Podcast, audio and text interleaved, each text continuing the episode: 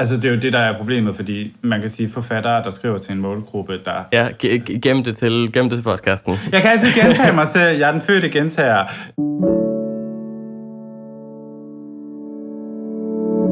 Hej hej, uh, Nora her. Uh, indskudssætning. De sidste par episoder har vi optaget sådan ud af rækkefølge, så det her er egentlig episode 4 eller 5, men uh, fordi vi er kaosmennesker, som ikke kan finde ud af at gøre ting i rigtig rækkefølge, så, så snakker vi om den her episode, som om det er episode 3, men, men det er i virkeligheden episode 4 eller 5. Tilbage til episoden.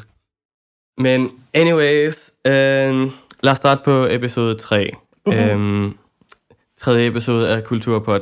Øh, velkommen til folk, som lytter med første gang. Velkommen til folk, som har lyttet før. Tak til dem, som har lyttet før. Øh, jeg tænker, vi kan starte lidt med at snakke om, om målet frem for, for, for den her episode, og måske sådan lægge lidt op til en diskussion, som skal være i afslutningen af episoden. Øhm, I dag skal vi snakke om målgrupper, queer media, queerbaiting, øh, den store undergrundsval, som ligger der, som venter på at blive skilt ad. øhm, men ja, jeg er her med Lasse en gang til. Så lad os starte med at dykke ind i øh, det, som, det, som vi skal snakke om i dag. Eller dykke ned, åbenbart. Dykke ned i. Dykke ned til den store val. og rive den i stykker. Øhm, i dag, men i dag jeg tror jeg bliver lidt mere, det bliver lidt mere fokuseret øh, og lidt mere sådan intellektuel debat, øh, mere en personlig fortælling.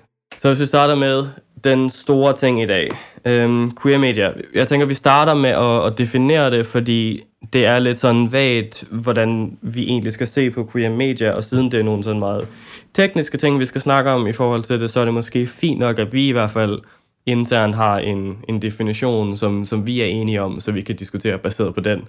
Ja. Øh, så der ikke kommer til at være en masse misforståelser. Øhm, og siden det er, altså, jeg, jeg tænker, at os to, så er det dig, der er lidt mere sådan, hvad skal man sige, kultur-queer-ekspert. øh, tror, det er, det tror jeg, det er første gang, for den, den titel, så den tager jeg. så hvis, øh, kan du ikke tænke dig at definere, hvad queer media er for dig? Altså, hvad er det, der gør litteratur queer? Hvad er det, der gør film queer? Sådan nogle ting. Altså, jeg har startet med at sige, at, at hvad der gjort queer-litteratur for mig øh, til queer-litteratur, hvis vi bare tager litteratur, det er, at det altså har en eller anden form for problemstilling i forhold til noget, som karakteren skal igennem. Og det, det lyder meget simpelt og enkelt, men mange gange, når du har øh, med queer-litteratur at gøre, om det er til den yngre eller den ældre målgruppe, så er der altid en eller anden form for problemstilling, øh, som personen skal overkomme i forhold til sig selv, i forhold til livets gang, kan man kalde det. Øh, og det kan jo være, at personen skal øh, blive anerkendt sin egen seksuelle, seksuelle orientering, sin egen kønsidentitet, måske blive selvsikker i datinglivet, et eller andet i den du har. Noget, som man kan så sige, at øh, den heteros, heteronormative øh, norm, der var dobbelt norm der, men vi øh, ikke rigtig vil kunne tænke over på samme måde, fordi at øh, mange af dem, hvis vi tager det grundlæggende, vil skrive heteroseksuelle cis-kønnede karakterer, som skal på et eller andet punkt øh, gøre noget heteroseksuelt cis-kønnet. Altså, så, så jeg tror, det er det, min definition er, at queer-litteratur altid har en eller anden form for problemstilling, der ligesom skal være med til, at der bliver løst i forhold til relationen til karakterens kønsidentitet, seksualitet eller køns, øh, romantisk orientering. Øhm. Og jeg tænker, det er jo også, at det er lidt vigtigt, at det er, lidt, at det, er det, som er det centrale, for at det skal defineres tydeligvis som noget, som er det sted queer fokus. Altså, øh, fordi der er jo mange, mange film, bøger, musik, altså alt sådan noget, som, som har queer karakterer, men ikke er queer media. Ja. Altså, og her tænker jeg for eksempel på den film, som hedder Always Be My Maybe, hvis nogen har set den. Sådan en typisk romantisk komedie, men produceret af Netflix, øh, kom sidste år, tror jeg. Og der er det, øh, selve historien er meget sådan typisk øh, businesswoman, øh, surfer dude, som, skal, som kan, var, var sammen for lang tid siden, og så splittet på grund af livsting, og så lærer de hinanden at kende igen, og det bliver romance, og... Ja. Det er som alle andre historier af film, Lige der præcis. er udkommet de sidste Lige mange, præcis. mange år. Mm, men det som, det, som den til gengæld gør, som er, egentlig er super fint, det er, at øhm, bedste veninden til den ene hovedkarakter er lesbisk. Mm. Øhm, men det er ikke noget, der bliver påtalt. Det er, hun, hun er bare lesbisk, og i løbet af filmen, så er det sådan, og de, de snak, det er ikke sådan, de prøver at skjule, de snakker åbent om det, og det, det kommer op en gang imellem. Øhm, og så møder man hendes kæreste på et tidspunkt, og til, til, i afslutningen af filmen, så finder man ud af, at hun har fået et barn med hendes, øh, med hendes kæreste. Nej. Og det er sådan noget, de sætter det ikke i fokus, det eksisterer bare, og det virker egentlig utrolig godt lavet. Ja. Så det var sådan super fint, men det er ikke det, der gør det til, det gør det ikke til queer medier. Du har en queer person, men historien er decideret straight. Altså, Ja. så straight, som det overhovedet går an at blive. Og man kan også sige som sådan lidt også, øh, som en sådan tilføjelse er jo også lidt over, at det der gør til, at det er queer kultur, queer litteratur, film, medie, det er lidt over, at vi ligesom har en queer fortælling. Øh, hvorpå at vi som skal sige, hvis vi skal nævne nogen, som er meget populære i PT, Heartstopper det Osman, er jo virkelig øh, populære, og blev oversat til dansk af Politikens Forlag i juni måned.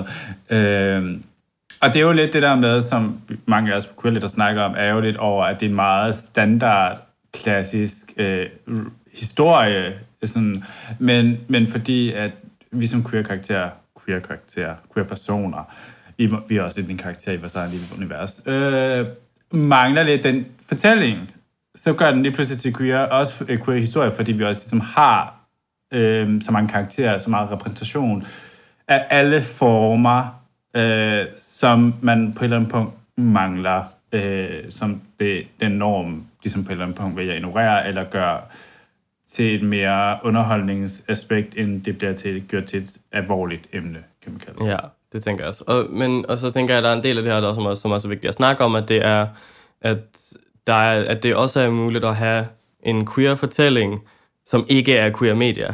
Altså, hvor det egentlig er en... Det, at det er, hvad skal man sige, det som jeg tror, vi internt ofte definerer som problematisk medier. Som er ting, som handler om queer-personer, øh, og handler om en queer-konflikt, men ikke faktisk er repræsentativ for, den, for virkeligheden.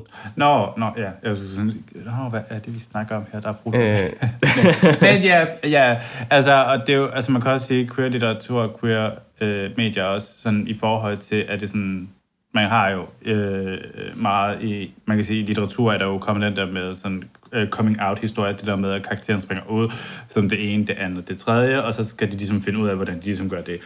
Og det er primært noget, man ser meget i YA, det er også set i, i New Adult, øh, hvorpå at du ligesom har det primært karakter som biseksuel og panseksuel, der lige pludselig bliver, der finder ud af, sådan, gud, jeg kan godt lide det modsatte køn, eller det samme køn, angår hvad de nu har været sammen med førhen. Øh, og så var der en forfatter, der hed Victoria Schwab, der ligesom øh, beskrev termen, øh, at det var queer casual, altså det der med, at det er normalt Altså, det, det er der, altså, det er der uden, at det bliver gjort et stort nummer ud af det. Det er sådan lidt, ja, jeg har været sammen med de her typer af mennesker før, som kunne for eksempel være af maskulin identitet, eller være kvindelig, angå hvem du nu er, hvor man er sådan lidt, det, det er der, og det er sådan, det er meget sådan, fordi det er også det, som queer mennesker også nogle gange mangler, den der form for, at det ikke bliver gjort til et stort nummer, men det bare er der. Det er en del af personens øh, udvikling, eller ja. øh, identitet, kan man kalde det. Mm, det er lidt det. Øhm, og så tænker jeg, det er også vigtigt at nævne øh, de historier, som, som hvad skal man sige, sætter fokus på queer personer, men, men ikke handler om det. Øh, for det er egentlig den, som jeg synes er mest vanskelig at definere i forhold til, om det er queer media eller ej. Og her tænker jeg på den, den nyeste, de to nyeste bøger fra Hank Green, som ikke, ikke John Green, men Hank Green, Den der, den Øh. der, den der med de der rumvæsener der. Ja, det er, som hedder så meget som uh, An Absolutely Remarkable Thing, hedder den på engelsk. Den, du lavede en anbefaling til. Den, jeg lavede en anbefaling af. Um, og efterfølgeren er den også, fordi der hovedpersonen er queer, og det er de meget åbne omkring, og de diskuterer nogle ting, som også er relevante i forhold til queer identitet og sådan nogle ting. Men det er ikke hovedfokuset for historien. Nej. Så for mig Men- personligt, så definerer jeg det som queer media, men, men per sådan teknisk definition, så tror jeg ikke, jeg vil sige det. Man kan måske også sige som sådan, det der også skal være med til at være med til at styrke, om det er queer media eller queer kultur, er jo også lidt det der med, kan læseren afspejle sig i karakteren? Mm. Øh, fordi hvis personen kan afspejle sig i karakteren, så er der måske en, st- en stor chance for, at vi er tættere på noget, som kan defineres som noget kulturelt, mm. i forhold til, hvis det hvor man tænker, det er godt nok straight det her, hvorfor er det, jeg læser mm. det her? Altså, det synes jeg, jeg har læst nogle stykker af, hvor at mm. vi ligesom har historier, øh, hvor personen bare sådan, ej, det her, det her er en queer-historie, hvor man læser sådan, Mm. Nej. Øh, men, men jeg tænker lidt over, om vi ikke skulle prøve at se, om vi kunne lave sådan en form for, ikke det lyder nok ikke en punkt for, men en opsamling, hvad vi er kommet frem til. Ja, så det tænker jeg også. Det tænker jeg også. Men der er en sidste ting, som jeg tænker, som er vigtigt at nævne, før vi kommer frem til det.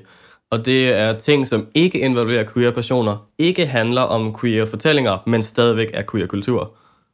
Øhm, og her er, her er der en stor elefant, som, som jeg, altså, vi, kommer, vi er nødt til at snakke om det på et tidspunkt, men jeg tror ikke, det bliver den her gang, og det er Harry Potter. Nå, jeg var sådan, øhm, hvem? For det er noget, som mange queer-folk er meget glade for, og noget, som er super populært i queer-områder. Jeg, jeg, tror, jeg tror, vi kan sige, bare for at være sådan, hvis vi lige skal lige døbe os tær ned til elefanten, altså det, kommer, det er en bestemt gruppe af queer-folk, fordi det er... Ja. Ja, mm. Min indtryk er, når jeg ser på det store Wild Wild Web, mm. er jo, at det er primært de hvide queer-folk. Øh, Ja. Og måske findes der også uh, BIPOCs og people of color, som ligesom kan se sig selv i det, og, og folk som... Men, men jeg tror, det er primært de sådan white Det tror people. jeg også. Og, og, og det er de samme folk, som også er super engageret i Twilight, og mere sådan fanfiction writing, og altså, det, der er en defineret fangruppe her, som har mange ting til fælles. Ja. Øhm, og som ofte er queer, men som, som ikke baserer sig på queer medier, men stadigvæk ender med at gøre det medier til noget Og der queer. kan man måske sige, som, som hvis vi ikke skal ikke så meget snakke om Harry Potter, men mere det, som jeg tror lidt over, som ikke er queer, som, som gør, at queer-folk er tiltrukket, øh, ligesom bliver sådan, kommer mm. over til det miljø, det er primært over, at det, det, der er skrevet en verden, som du ligesom kan få tabt, få tabt dig ind i, øh, som gør, at du er velkommen som den person, du nu er. Det, det, var, det var personer i hvert fald indtil 2020. ja, så, som sagt, den, det, det, det bliver en hel debat for sig ja. selv på et tidspunkt. Øh, det der. Altså. Så det, det, det bliver jo det, det bliver et nyt emne. Men altså, så kan vi sige som sådan, lidt over, hvis vi skal lave en opsamling, det er lidt, at der er, det der definerer queer-kultur, er måske, at der er en form for problematik, som, som ikke er hetero, cis baseret egentlig, men mere sådan et, en karakterudvikling. Vi har... Hvad, ja. hvad, hvad mere vi har? øh, altså, jeg tænker, jeg tænker for, for at, at samle det lidt op også, så, så er det noget... En, det er en fortælling, som reflekterer den queer-oplevelse. Ja. Sådan meget vagt sagt. Og så tror jeg, så jeg tror, den er uspecifik nok til at kunne inkludere det meste øh, af, af det, som er relevant. Ja. ja. Mm. Det, det er det. Ja, og så er der nogle, nogle andre aspekter i det, i forhold til det med tid og kultur og sådan noget, og det tænker jeg, det kan vi tage, når vi, når vi kommer dertil. Øhm, men udgangspunktet er, at det er en refleksion af, en, en, af den queer oplevelse. Øhm, om det så er personer eller ting, eller hvad end det er. Det er jo mm. meget godt opsamlet på meget ja. få ord. Mm-hmm. På meget få ord. Øhm, så med det kan vi lettere og elegant springe ind Længere ned. ja, dyk længere ned i, i det her bassin med valen. Øh, målgrupper. Øhm, har du lyst til at fortælle lidt om, hvad vi måske kunne tænke, hvad, hvad det kunne indebære uh, i den her kontekst? Ja, målgrupper er... Altså, hvad, altså målgrupper er noget, hvis man skulle tage rent fagligt, er noget, hvor du ligesom målretter noget til en bestemt gruppe af mennesker øh, sige ergo målgrupper. Øh, mange gange, hvis man kigger ud fra, jeg tror, at man kan kalde det marketings point of view, så har du en primær og en sekundær målgruppe, øh, hvorpå du ligesom siger, de her mennesker får rigtig gavn af det her, og de her mennesker er muligvis dem, der måske vil være interesseret i det. Øh, og det ligger man også mærke til hos litteratur, i hvert fald hos queer-litteratur, er jo det den der, at vi har forfattere, der skriver queer-litteratur, og der er forfattere, øh, hvor man kan så sige, det øh, nogle forfattere er ikke own voices, som skriver queer, og så er der forfattere, som own voices skriver queer.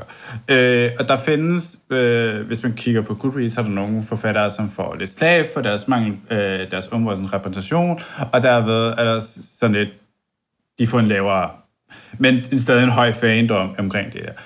Og man kan sige, det, det, det vi også måske kommer til at snakke om, det er meget sådan et, øh, hvad for nogle ikke hvad for nogle forfattere, men der findes forfattere, der, der skriver til specifikke målgrupper, og hvor at deres primære målgruppe er måske en cis-hetero fandom, og, og så er der forfattere, der skriver mere til en queer, øh, hvor deres primære målgruppe er en queer målgruppe, hvor er sekundære, det vil være den modpolen til de to andre. Øh, og så kan vi nok også lidt til at snakke om jeg ved ikke, om det hører under målgruppesamtalen, men om fandoms, der er jo også sådan lidt en snak der, fordi der er forfattere, der måske har skabt øh, verdener, karakterer, sprog, univers, øh, hvor fans, nej, hvor forfatterne ikke rigtig har tænkt mere over, at det er bare sådan, det er nice det her. Og så, og så går det totalt ham med, at øh, karaktererne begynder at ship karakterer, skrive fanfiction og you name it derudad. Øh, hvor på at øh, nogen vil, øh, i i visse optikker øh, af, af queerness vil sige, at de bliver romantiseret og objektificeret, de øh, øh, shippingspar. Øh, andre vil kalde den gigantiske fans, og hvad kan man mere sige, at der måske nogle gange er en tvivl om, hvorvidt om de fans styrker øh, verden, eller skader den verden, eller skader den repræsentation, der er mm. i den litteratur. Ja. Øh, og man kan også sige som sådan, bare for en sådan, jeg ved ikke, om man kalder det en disclaimer, disclaimer, så det er jo ikke, fordi vi prøver ligesom at, at slå folk i hovedet og sige, det I gør er forkert, men måske mere...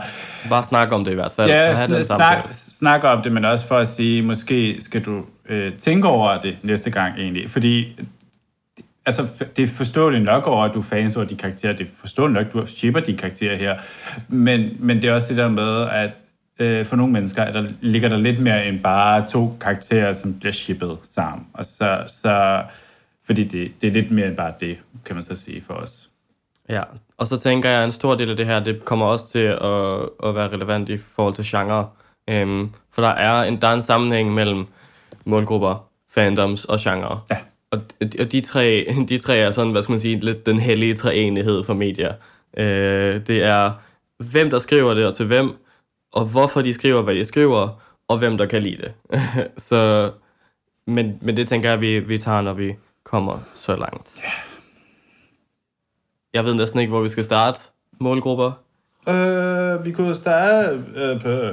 Altså, vi har jo, man kan sige, vi har jo, som jeg sagde, det der med, at vi har jo to målgrupper, to typer af målgrupper. Vi har den der, der hedder øh, forfatteren, der skriver til cis hetero målgruppe, og en øh, queer målgruppe. Og man kunne altid starte med at sige, vi kunne altid starte med det sure, og så tage det med det søde egentlig. Ja, det tænker jeg er fint. Det tænker Fordi, jeg er fint. Altså, Åh, hvor, skal, hvor skal vi starte? Øh, mm.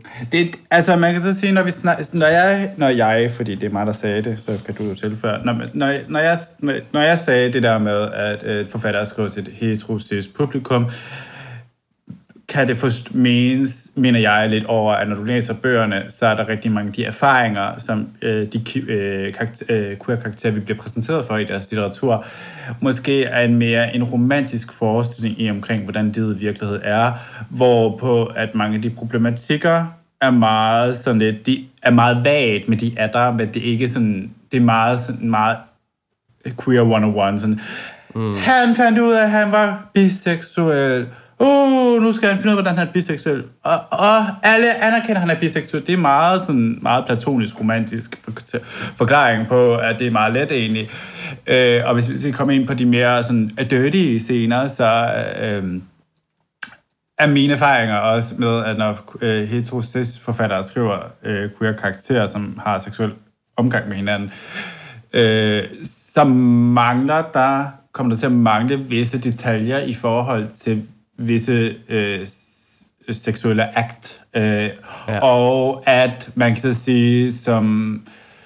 Jeg tror ikke, vi har nævnt det, men... Øh, og hvis vi har nævnt det, så har vi nævnt det. At der er jo den der idé om, at alle homoseksuelle mænd, der har sex med andre mænd, har analsex, og... Ja Øh, jeg ved ikke, hvad lesbiske har, men der er jo den joke med, at, lesbiske kan saksen eller laver saksen egentlig. Øh, så man kan sige som sådan, på det punkt, der, der er der jo så hele den der det er en idé om, at folk har det, når de skriver, at det, det, det er meget naturligt over, at to mænd, der, der, der er faktisk inden har en A6, hvor øh, Virkeligheden er lidt anderledes. Ja, virkeligheden altså... er anderledes egentlig, at det er sådan, hvorpå at det tager måske længere tid, hvis de skal have analsex, eller, altså hvis vi ja. tager sådan det tætteste på, at det er sådan, når mænd, når de bliver beskrevet, så er det bare sådan lidt, og så bliver den presset op, og man er bare sådan lidt, Ja, og der er lidt det mere forberedelse end det. Ja, øh, det, det, altså, der, der er flere ting forberedelse, og så også det der med, hvis man tager den længere, til, øh, længere tilbage, wow, øh, er jo, at der er jo mange af den der, som du selv sagde, virkeligheden er en helt anden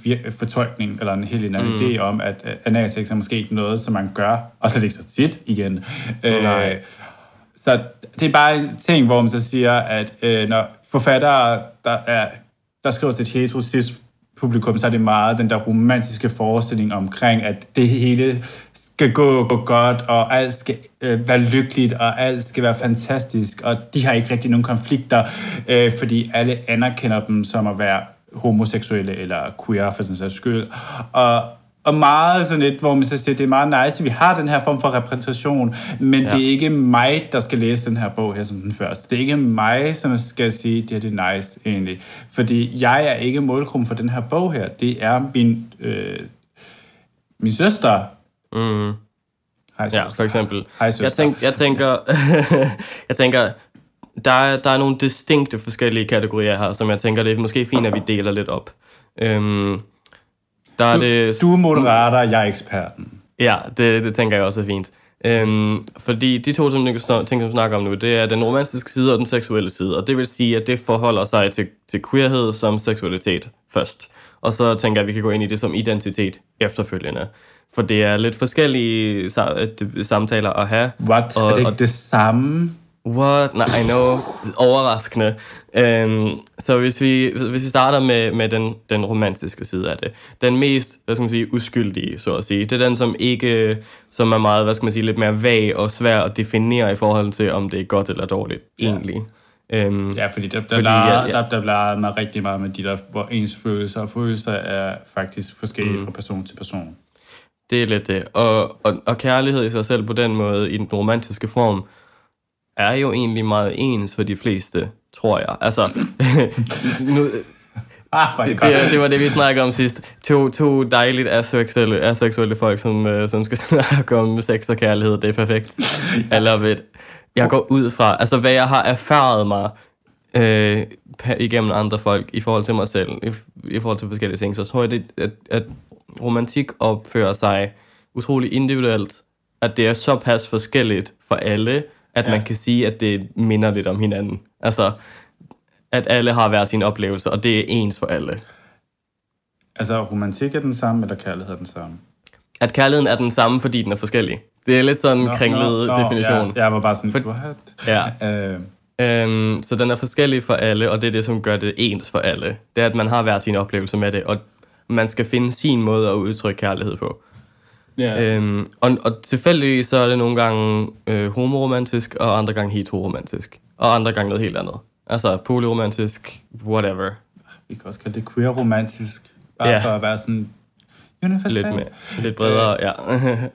så hvis vi tænker lidt mere konkret, i det her romantiske perspektiv, øhm, så tænker jeg, at vi kan finde nogle bøger, som, som falder lidt ind i den her kategori. Og det her, hvor jeg tænker for eksempel øh, Simon vs. The Homo Sapiens Agenda og den type af bøger, Rosens Akkorder, som vi læste for nylig.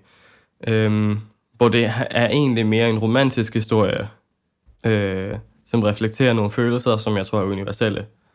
I... Mere end at det er specifikt queer på den måde. Ja, altså man kan, sige, altså man kan måske sige, at det introducerer i hvert fald... Øh, altså jeg tror lidt over, at den er, altså, det romantiske er queer, fordi du ligesom kommer til at have de, den der... Man kan så sige, altså jeg tror uden at huske Simon vs. Homer sapien, men man kan huske Rosen Akkorder, det er jo lidt det der med, at øh, ja, kærlighedssten eller det romantiske er det samme, ligegyldigt hvem du er romantisk tiltrukket af, men det er jo det med at komme fra A til B, som er problemet, fordi at øh, vi oplever stadig, altså queer folk øh, om du er det ene eller den anden til tredje, er jo, at du ikke rigtig kan få lov til at blive anerkendt med rent romantiske øjne. Altså, du kan ikke rigtig vise din kærlighed til folk egentlig, uden at du bliver stemplet som i at være homoseksuel, eller klam, eller ulækker, mm. eller noget af den du mm. Fordi at, at det er det, der er problemet. Jeg tror lidt også, og det er det, de bøger gør godt for, at de ligesom åbner den der dialog, eller den ballon, den, den kiste op med det der med, at kærlighed er på et punkt på mange måder ens, øh, men det er mere de to mennesker, der bliver forelsket hinanden, og det er sådan et, det for, altså bare for at lave sådan en øh, øh, sidebemærkning, forfatter, der siger, de bare skriver mennesker, ja. der bliver forelsket i mennesker, bullshit. Ja. ja øh, og det kan vi også komme ind på senere. Men, men det er det der med, at, øh, at kærlighed jo, det er noget, vi alle sammen kan forstå til en vis grad. Det behøver sikkert være til den eneste ene, vi møder i Rema 1000, egentlig.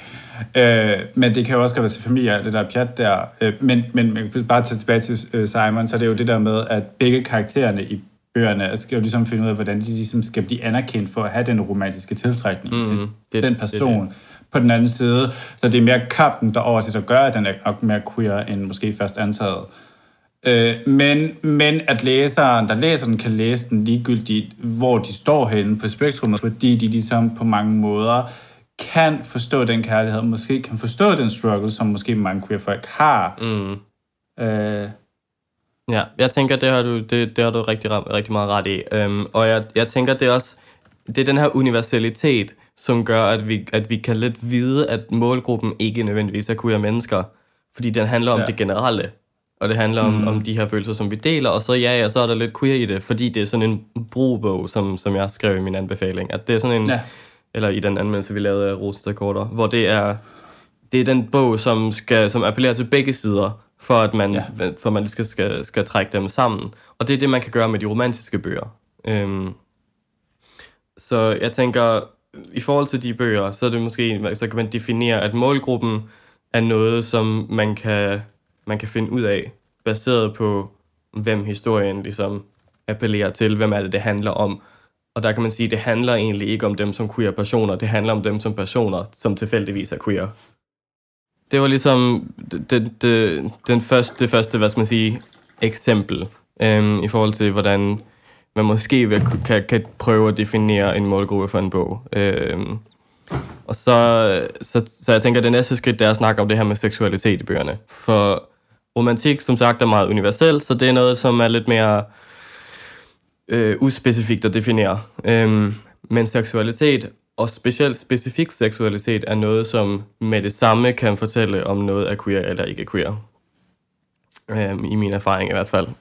Øhm, så kan du starte med at fortælle om dine erfaringer. Ja, nej, men jeg tænker, at det er, når man, når man tænker på, på hvordan sex er formidlet, formidlet i bøger, Øhm, så er der nogle specifikke detaljer og sådan noget, som man ofte ikke får med, hvis man ikke ved, hvad man egentlig snakker om.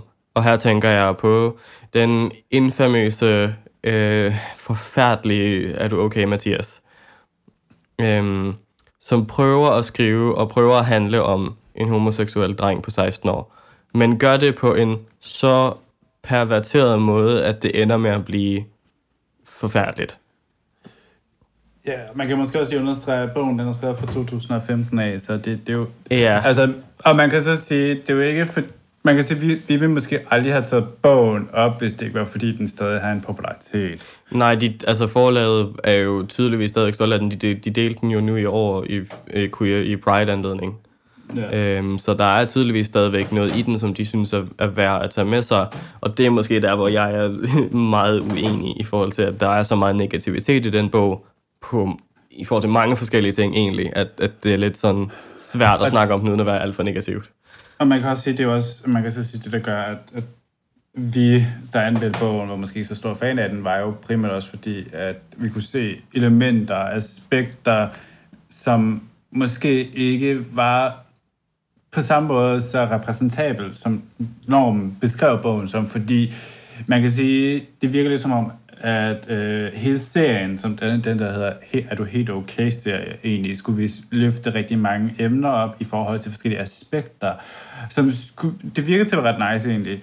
Øh, og, og så er det jo lidt det der, hvor man bare har en forventning om, at den løfter emnerne op på en måde, hvor det skulle gøre, at du fik en følelse af anerkendelse, men her, der var det sådan, altså vi tror, vi sad, da vi også to og Maria, da vi skulle lave anmeldelsen, der var vi bare sådan lidt, vi, men det er jo ikke det, nej, stop. Altså, der var rigtig mange ting, hvor det var meget sådan firkantet, flad karakterbeskrivelse af, at Mathias var homoseksuel, hvor vi bare var sådan lidt, men, men er Mathias ikke alt, er Mathias ikke mere end det her? Og, og altså, der var rigtig mange i, i sådan tank, mange, man kan sige, tanker og idéer, som lidt floppede, fordi det jo lidt var sådan lidt, at vi havde en problematik også. Altså, vi kan også snakke om øh, skurken af det hele, som ikke var faren, men den anden skurk spoiler, Ja. var jo sådan lidt over, at han blev be- beskrevet som hver 30, overvægtig, og bare sidde derhjemme, og vi bare sådan, og, det, det, det, øh, og, og, vi, og, og vi var tre, to ud af tre af os, som var tættere på 30, vi var på 20, så vi var sådan, øh, Ja, øh, det er vores lidt det. karriere er slut, no. Øh, Men jeg tænker, det som egentlig er allermest forfærdeligt med den, med den bog og den oplevelse, er jo, at den bog faktisk forstod sin målgruppe ret godt, fordi den har jo egentlig klaret sig relativt godt, den har gode anmeldelser. Øhm, og, og dem, som har anmeldt den, virker som om, de er, de er super, super fornøjet med den. Men det er jo fordi, at, de har, de, de, at den lige præcis appellerer til et publikum, som ikke er queer, men fortæller Ja, om queer. Man kan også sige som sådan lidt over, hvis man også til de folk, der har, øh, øh, har, man kan sige, har anmeldt bogen, så vi går også, der kan man, vi antager, at størstedelen af de anmeldere er primært sidst kvinder, øh, der har læst bogen. Øh, fordi at det, det er på hvorpå det er elementer, hvorpå de måske vil være sådan, om det er da meget naturligt, er det ikke agtigt noget, det må det være. Forfatteren siger det er agtigt noget, hvor at os, som har prøvet det, eller har erfaringer på egen krop, eller sådan, kender til det, er bare sådan lidt... Det her, det her, den har, den, man kan sige, at bogen havde et vigtigt budskab i, at den havde lidt det der med, at som måske forfatterne og de andre kan tænke tænkt over, men det der med, at queerfolk bliver nødt til til en vis grad at finde kærlighed og fællesskab igennem internettet, og efter internettet er blevet øh, større og bedre, desto lettere er det også for at finde det fællesskab på den ene måde, og også seksuel, øh, seksuelle nydelser og alt det der pjat.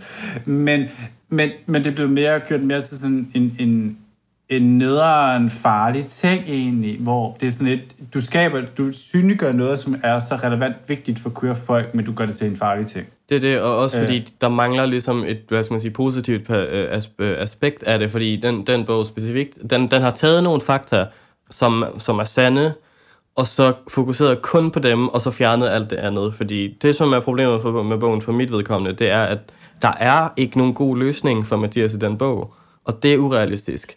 Altså, fordi punkt et er, at han er bekymret for, at alle omkring ham skal finde ud af, at han er homoseksuel, fordi det vil ende forfærdeligt, siger han.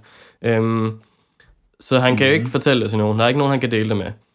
Og, og, og når han så prøver at gå på internettet, så er det eneste, han, han, han finder, finder er sådan en sex hjemmeside. Altså, og det giver sådan et, et fuldstændig forvrænget billede af, hvordan det er at være homoseksuel og teenager. Og så kan, vi også, så kan vi også snakke om, at der er også lige sådan lidt af den idé om, at han vil blive slået ihjel af sin far. Ja. Øh, der er antagelse af mulige voldtægter, der er også i bogen. Ja. Og, og det er ikke engang en anmeldelse af bogen, vi laver lige nu. Her vi Nej. snakker bare målgruppen. Ja, det er det. Altså, jeg tænker, at den bog har mange problematiske ting, som er lidt irrelevante, men, men uans, altså, næsten uanset hvilket aspekt du ser i, så, så kan jeg virkelig ikke klare at se på den her bog i et positivt perspektiv. Og man kan også sige som sådan, Mathias bogen er kun et eksempel, fordi der er Ja. rigtig mange bøger, og der findes også øh, bøger, som Quillet har anmeldt, også førhen i tiden. Altså, det er sådan lidt, jeg er jo kendt for, jeg har bogstaveligt talt to bøger, øh, hvis vi skal snakke om to bøger, jeg hader. Mathias er sådan lidt på grænsen, men det er bare fordi, jeg synes, det var irriterende. Men jeg synes, øh, jeg, havde, jeg fik jo, jeg anmeldte jo min skønne onkel Felia og bruge i bikini, som er decideret til, det, til yngre publikum, hvor på at, at øh, min skønne onkel Feja var jo blevet solgt til at være en LGBTQIAP plus bog øh, øh, til det yngre publikum, for ligesom introducere øh, det yngre publikum for hele den snak omkring køn og identiteter og alt det pjat der. Øh, men problemet var bare, at forfatteren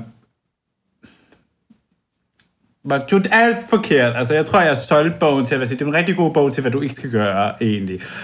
Øh, og, og, og, det er sådan et, altså, der, altså, at det er sådan et, altså, og bare for os, hvis man kan sige understrege, der findes også engelske og internationale bøger, der flopper på samme måde. Altså, øh, Og det er ikke, det er ikke, en, det er ikke en dansk ting, fordi, men jeg tror bare, at man kan sige, at vi, finder, vi har fundet dem nu, fordi vi ligesom specialiserer os i dansk litteratur i forhold til, hvis vi, hvis vi har taget udgangspunkt i det engelske, så har vi været virkelig mm. dogne, hvis man kan sige som sådan. Ja, så jeg tænker også det, men, men der er også den forskel, at fordi vi, et, vi, vi fokuserer på dansk øh, litteratur, så er der bare ikke lige så meget at vælge imellem. Øhm, og det er derfor, at når der er sådan nogle bøger, som er så super negative, så... Øh, og, og super hype samtidig. Og super hype, så, så opvejer de for den mængde af positivitet, som der er, og det er utrolig problematisk.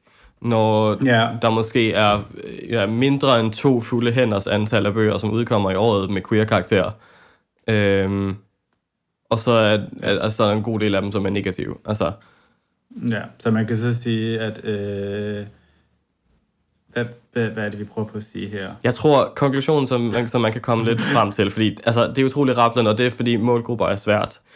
Det, og det, jeg tænker, at der er en konklusion, vi kan komme frem til efter det her, som jeg godt kunne tænke mig at præsentere. Men først, for ligesom at opsummere. Seksualit- ja, seksualitet er, er noget, som, øh, som kræver øh, erfaring og viden. Øh, og research! Og research uh, at skrive, fordi uh, alle kan skrive alt. Det tror jeg, er, jeg er relativt enig i. At det, det, det er en statement, som jeg egentlig er rigtig glad for. Har øhm, alle, ret, øh, alle har ret til at skrive, men har alle historier ret til at blive skrevet af dem? Det er det, og det er også det, den, det er den tanke, jeg også lidt tænker at komme frem imod her, fordi problemet med, med at okay, Mathias, er ikke nødvendigvis, at den er skrevet om seksualitet. Det er ikke nødvendigvis, at det er dårligt skrevet om, om homoseksuel seksualitet. Problemet er, at det er en kvinde, som har skrevet om en teenage-dreng seksualitet med en målgruppe, skal... som ikke er queer. Altså, det er jo generelt bare rigtig mange bøger, hvor på, at det er det der med, at, øh, at det er jo igen det er tilbage til, man kan sige, målgruppe i forhold til øh, romantisering og objektificering, fordi øh, desværre er der en tendens af, at vi ser rigtig mange cis-hetero øh, kvinder, vi antager det er det, øh, der skriver om homoseksuelle mænd, der er romantisk tiltrukket af mænd. Det siger så selv, når man er homoseksuel. Øh, og, og, og der bliver det så, der bliver skabt en eller anden form for mærkelig øh, billede, hvor på at du kan være heldig at ramme plet, men du kan også heldig, uheldig at ramme ved siden af. Og, og det er sådan et... Åh, Mark, jeg kan ikke huske dit efternavn. Undskyld, Mark. øh, men der har vi øh, Mark. Undskyld, Mark hvis du lytter. Åh, oh, hvad fuck er det nu, du hedder Mark til efternavn? Jeg kan ikke udtage dit efternavn, så det... Men han skrev allerførst øh, Nikolaj, bøsser, bumser og beskidte strømper, og så valgte han så at genskrive den og genudgive den som bogen Nikolaj, som er, hvad vi, som jeg lever under for Own Voices bøger, fordi øh, han skriver om, øh, Mark skriver en, man kan sige en Own Voice, en fortælling omkring, hvordan det er at være en homoseksuel dreng og beskriver det med til en vis grad lidt, øh, sådan lidt, mm, de detaljer har ikke behov for at vide, men, nok til, øh, men vigtigt nok til at forstå den der mm. forståelse for den der at være homoseksuel. Ja. Og det er lidt den der med, den der modpå, hvor han formår ikke at romantisere det at være homoseksuel. Han formår bare at sige, jeg er homoseksuel, mm. jeg skriver en bog, der er homoseksuel, og, og, og det er det egentlig, hvor det bliver meget sådan casual, uden at være casual homoseksualitet, mm. men det bliver bare normalt. Det bliver bare en historie, som handler om homoseksualitet. Ja. Mere end noget andet, fordi det, det som er udfordringen, det er, at det som du nævner, den her med tendens til, til mand-til-mand seksuelle forhold i specielt romance-genren. Altså, problemet er, at det oftest er kvinder, som skriver det til andre kvinder, Øhm, cis-kvinder, der skriver det til andre cis-kvinder. Ja, altså jeg tænker måske, at cis egentlig ikke engang er så relevant her, for det er lige så meget i, i, i queer-miljøet. Altså, er der er rigtig, rigtig mange, også queer-folk, som skriver om homoseksuelle mænd.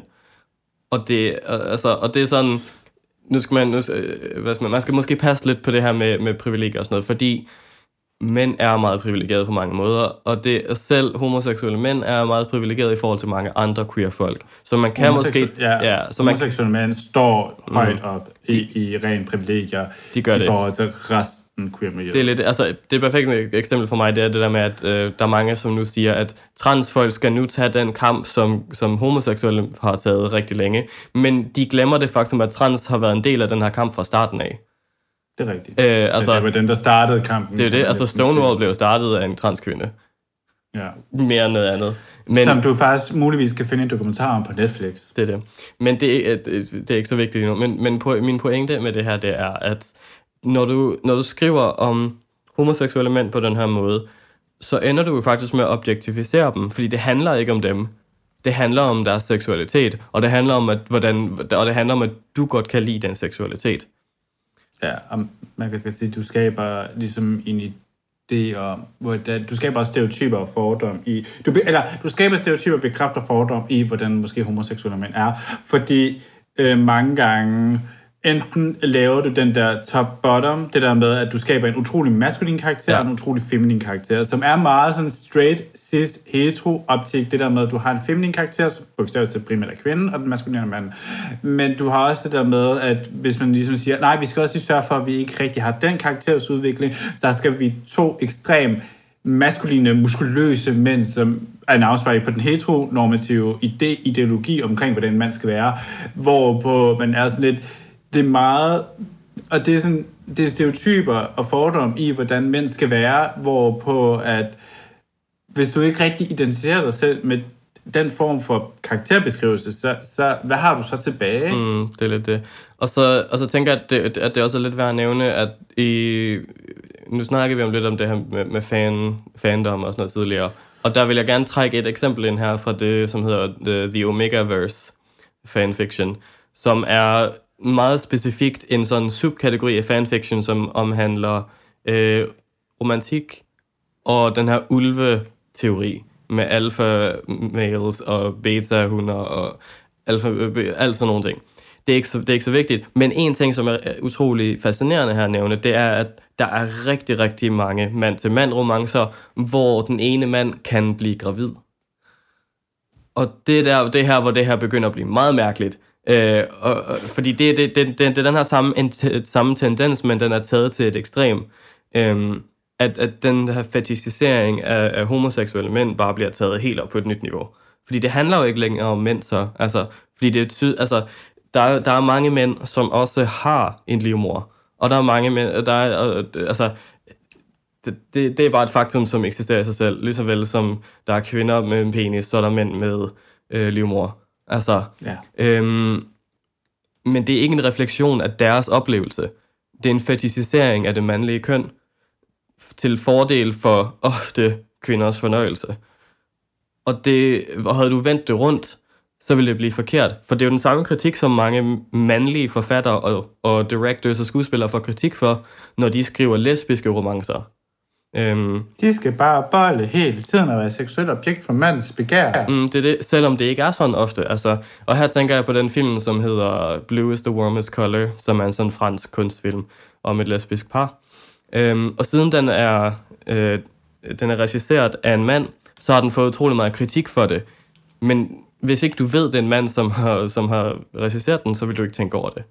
Altså, så det er sådan en dobbeltmoral, som, som, som ligger rigtig meget. Og det, der, og det her, hvor målgrupper bliver så vigtigt, fordi hvis, hvis det var skrevet til nogle andre, så, så ville det være anderledes. Hvis det, var, hvis det er en kvinde, som skriver om mandlig seksualitet, men skriver det til mænd, så, er det, så, så har det en helt anden følelse. Jeg vil ikke sige, det er korrekt, for du kan stadigvæk godt gøre det forkert. Selvfølgelig. Ja, det er det. Øhm, det, er det. Men der er bare noget her, som, som, som, som er svært at definere. Øhm, og der er ikke noget sådan korrekt og ukorrekt. Det er lidt sådan på... Man, man, man kan så sige som sådan, det der med korrekt ukorrekt, øh, ukorrekt, ukorrekt mm. det er det der med, hvor meget research du nødt til at lægge i det, fordi mm. at øh, hvis du læser bogen for at læse bogen, som størstedelen gør, så, så er det let nok at få en idé, og så, så læser man bogen for oplevelsens skyld, og så kan det måske være svært ligesom at få tøj, hvad for en målgruppe det er til for egentlig. Men hvis du går ind og research og finder ud af, at for eksempel forfatteren er en heteroseksuel cis kvinde, øh, så kan man måske være sådan, okay, hvad, hvad har hun ellers skrevet egentlig? Øh, og så kan man altid begynde at snakke om problematikker, og, og, eller hvad der nu er der omkring den forfatter, hvis der er nogen egentlig. Øh, og, der, og det er mange gange faktisk ikke rigtigt. Jo, der er vis grad altid, en vis grad er det forfatteren, men mange gange er det meget mere fandom, der faktisk gør problemet, skaber problemet. Altså, okay, måske ikke det, du lige snakker om ulvene, og Nej. der er det måske ja. mere forfatteren, men det kommer, hvis vi snakker om populær øh, litteratur, øh, så er det måske mere fandommene, der skaber den objektificering af karaktererne versus forfatteren. Øh, hvor på at man mange gange læser bøger, hvor man tænker, Nå, det her, alle folk øh, har skabt en shipping af de her karakterer. Ja, jeg kan godt se det, men... Mm. Og hvad så? Agtigt noget. Øh, det er det. Altså, og det, og det her, hvor jeg tænker, at fandoms og målgrupper overlapper, fordi at, at du er i en målgruppe, gør dig ikke til en del af den fandom, og fordi du er en del af den fandom, gør det ikke dig til en del af målgruppen heller. Øhm, nope. Så, men, men, men fandom kan godt definere, hvad som ender med at blive målgruppen. Øhm, det kan det. Jeg tænker for eksempel Twilight-serien er, er et ret godt eksempel på det her, fordi Twilight! Ja, altså målgruppen, som den startede med, er ikke den samme målgruppe, som den, som den sluttede med. Øh, jeg ved, jeg, altså, jeg var aldrig en Twilight-person, så nej. Altså, jeg så den første film, og så var jeg sådan, ej, det ser spændende ud. Øh, og så, fordi jeg er virkelig sat for øh, blod af alle kaliber, øh, så spørger jeg min søster, hej søster, øh, omkring, øh, sådan, hvor, er der, er, kommer nogen dræbt i sådan øh, ja, det, der, der, der er noget, Øh, mm. Og jeg tror, det var cirka 10 minutter, det var. Jeg har set 10 minutter, så har jeg, jeg har ikke slukket den, og har ikke set den siden. Nej, det, jeg har ikke rørt det. Plus, øh, honey, det, det, han handler om vampyrer. Det er lidt svært det, at ikke er, inkludere blod. Jo, men det var, det var nok mere den der med, at... Øh, altså, det var ikke så meget det der med ideen omkring, de sad nej, nej. og søde hinandens blod, men det var den måde, jeg tror, etteren sluttede på, at jeg kiggede væk, hvor de havde ligesom skruet den scene op i toeren, eller noget af den dur. Øh, og det er også, jeg har de gange, hvor min yngste der så har set øh, serien det er sådan sjovt nok, når den har været på tv, så hun set den. Ja. Men der har det været sådan også de gange, hvor de bare er sådan, det er ligesom plastikdukke, det her, hvor jeg tænker så, jeg tør ikke at kigge over på ting, altså jeg tænker over, hvis jeg får meget ret, fordi jeg er virkelig visuel, så det er sådan lidt, øh, der skal ikke meget til, før jeg ligesom ligger på jorden og bare sådan, nope. Øh, så jeg har ikke set Twilight, og jeg har faktisk overvejet faktisk i fremtiden at læst Twilight. Mm, altså, Alle fem bøger. Det, jeg, jeg tænker også, at de har noget værdi i forhold til, hvor stor popularitet de har haft, og, den, og hele det had, som er for det, er bare mærkeligt, fordi det er sådan en, det er sådan en typisk toxic maskulin idé om, at der er en at der er korrekt og ukorrekt måde at fetishisere for folk på, åbenbart. Øhm, men det var også det sjoveste, er jo sådan, når vi snakker Twilight, som vi ikke snakker Twilight om, men der har jo også været, da, da femeren udkom, der var der også snak om, at forfatteren faktisk lavede kulturel appropriation mod øh, den... Hvad de hedder? Hvad, hvad er det? Native Americans, tænker du på? Ja, ja. ja hvad, hvad, hvad er det danske ord for det? Ja, er det indfødte? Jeg, jeg ved det ikke. Jeg tror ikke, vi har noget godt ord for det, så jeg tror, det er bedre bare at sige Native Americans. Jeg skal så meget lære at sige det ord. Native Americans. Native øh, hvor der var, ja, de indfødte amerikanere, ja. hvis, vi, hvis den ordblinde skal starte der, mm. så kan vi altid bygge op. Ja. Øh, øh, men der var, der var jo snak om, at hun har lavet kulturel appropriation mod en stamme af indfødte amerikanere, øh, men ikke rigtig har noget at give dem igen. Egentlig, de hun har bare misbrugt deres kultur øh, igennem, og det ser man så med, med Jacob og hele den der varulve-trup. Mm. Det er det. Men det er også fordi hele, og, og det er jo faktisk lidt sjovt, fordi det overlapper lidt med det før, fordi Twilight er en af de ting, som har åbnet rigtig meget op for hele den her Omegaverse-ting. Det er jo, og det er jo den samme kultur, som, er, som bliver appropriated. Det, er, det er ligesom Fifty Shades of Grey har øh, åbnet op, men også ødelagt hele BDMS-miljøet. Ja, lige præcis. Lige præcis. Så jeg tænker, øh, øh, for at lave et sådan, et sådan hierarki, så kan man sige, ligesom en forfatter skriver et værk, og det kan, det kan man definere som godt eller dårligt, baseret på interne faktorer, altså hvad der sker i historien, hvordan er de skrevet, sådan nogle ting.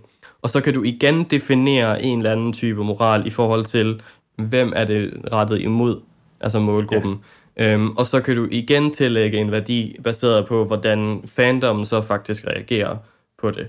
Og så ja. bliver det lidt sådan cirkelagtigt, fordi fandom jo så også har indflydelse på, hvad forfatteren skriver som det næste, og det definerer så målgruppen, ja, og det, det går ligesom i cirkler.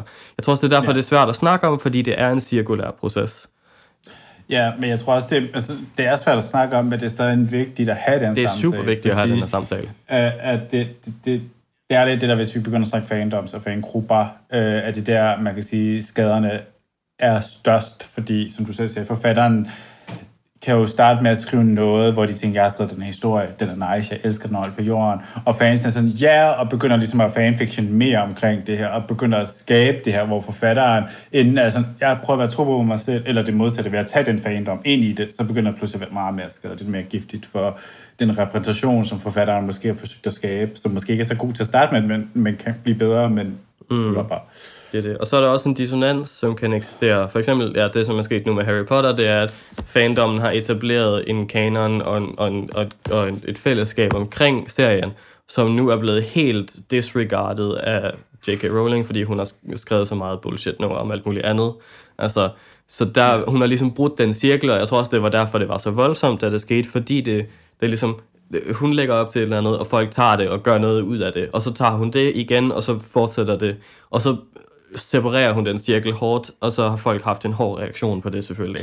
Ja, og også det der med, at man kan sige, at det er jo dem, der har reageret voldsomt, er jo helt den generation, der er opvokset med Harry Potter. Mm, det er det. Øh, og, og, og der er det sådan, det er jo igen det er et helt andet afsnit omkring sådan mm.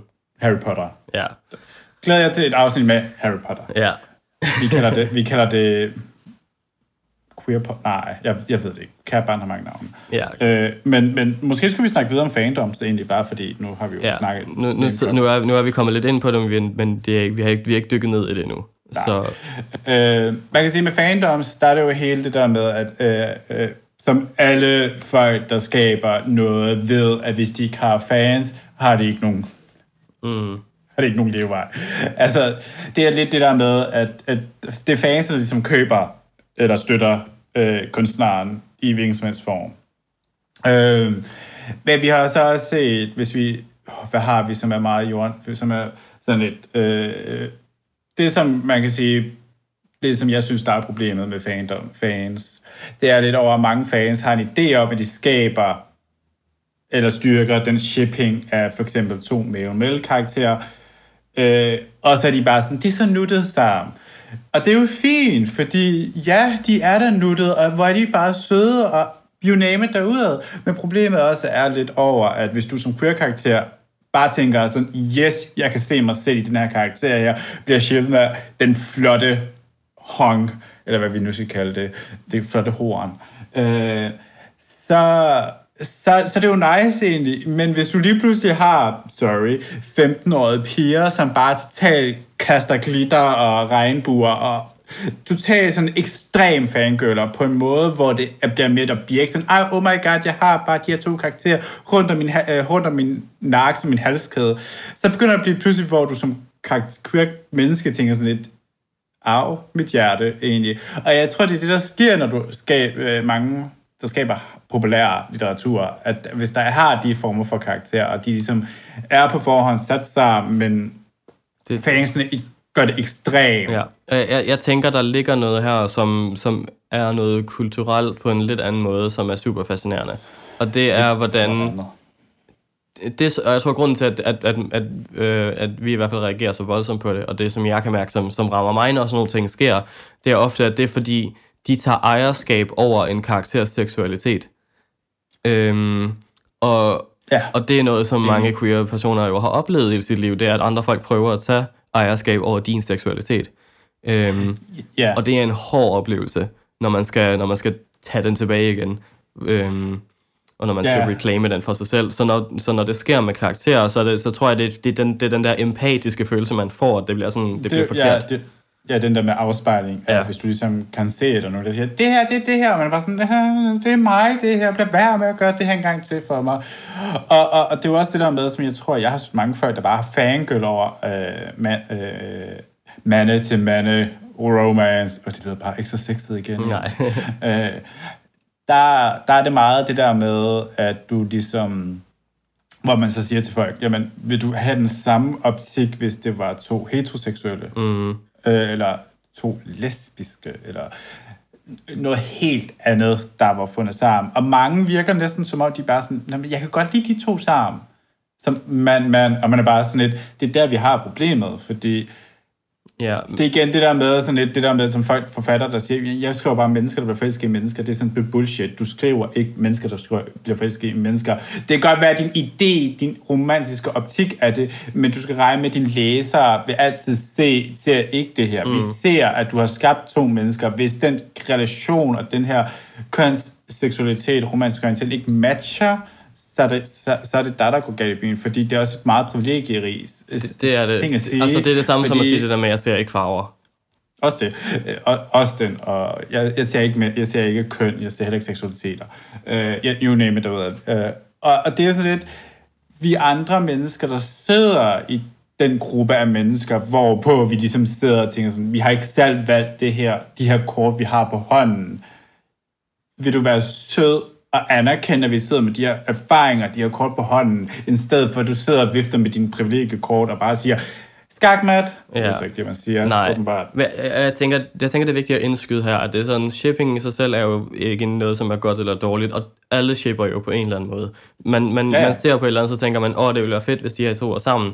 Jeg tror, det som, det som er, er det, som jeg i hvert fald godt kunne tænke mig at kommunikere ud fra det her, det er, at man skal, man skal huske respekten i det. Altså, at, at når, du, når du er en person, som, som læser eller ser eller øh, konsumerer en eller anden type medier med, med mennesker i, og begynder at sætte folk sammen på den måde, er egentlig helt okay, men det er ikke noget, du behøver at dele med andre mennesker. Og hvis du gør det, så del det med folk, som, som du ved, og som du kender godt, i stedet for at, at, at lave og, og, og, ja, og så kampagne bestemte Og, chips. og, og, og måske også overveje lidt over, hvis du gør det, øh, at hvis du deler det med for eksempel, hvis du er øh, straight og cis, og deler det med, hvis du har en gruppe af venner, hvor der er en queer person med, måske prøve at finde ud af på en måde, sådan, at gøre det ondt på den her person her, uden det fysisk gør ondt, men det er sådan, det, vi, vi på et eller andet punkt er meget sensitive på de, de forskellige områder, og jeg tror, at mange af os er lidt sådan lidt,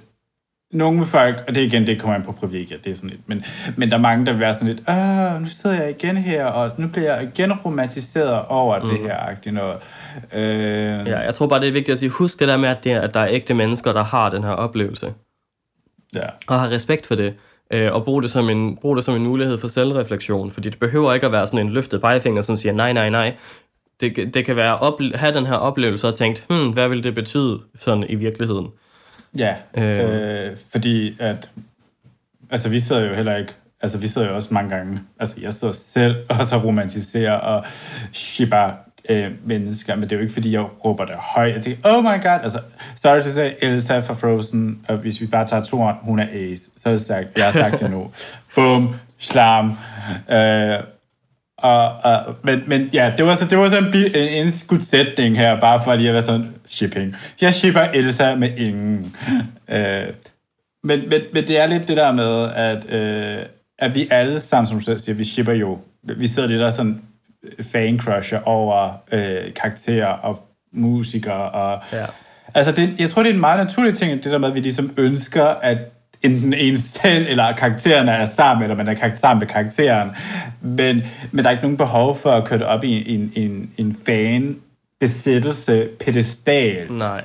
Øh, og man kan også sige, som jeg også tror, vi snakker lidt om, at altså, det der med alderen, altså, at sorry, du sagde, jo yngre du er, desto mere er der en chance for, at du er mere ureflekteret og måske mere besat af tanken om, de to skal shippe sammen mm. i forhold til, øh, når du bliver ældre. Mm. Fordi, Jeg tænker, det er en naturlig del af at vokse op, og specielt, i, specielt blandt queer-folk er shipping jo gigantisk. Altså, og, og det, er også, for- det er jo egentlig også derfor, det, er, det kan være sådan lidt mærkeligt at snakke om, fordi der er jo mange, jeg kender, som, som da de var teenager, lige præcis var de her sh- fandom-shippere.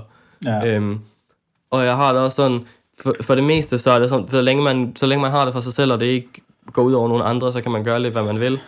Men, men der er bare en, der, der er et eller andet seksuelt og negativt ved de her ting, som, som Ja, er utroligt og det- usundt. Og, og, og det er jo også det, det, som du selv sagde, er jo, at vi mange, mange queer-folk har oplevet øh, det der med, at, øh, at vi som miste sin seksualitet, fordi der er nogle, nogle unge, eller en, en fandom, der bare sådan totalt shippet det for groft, groft, groft.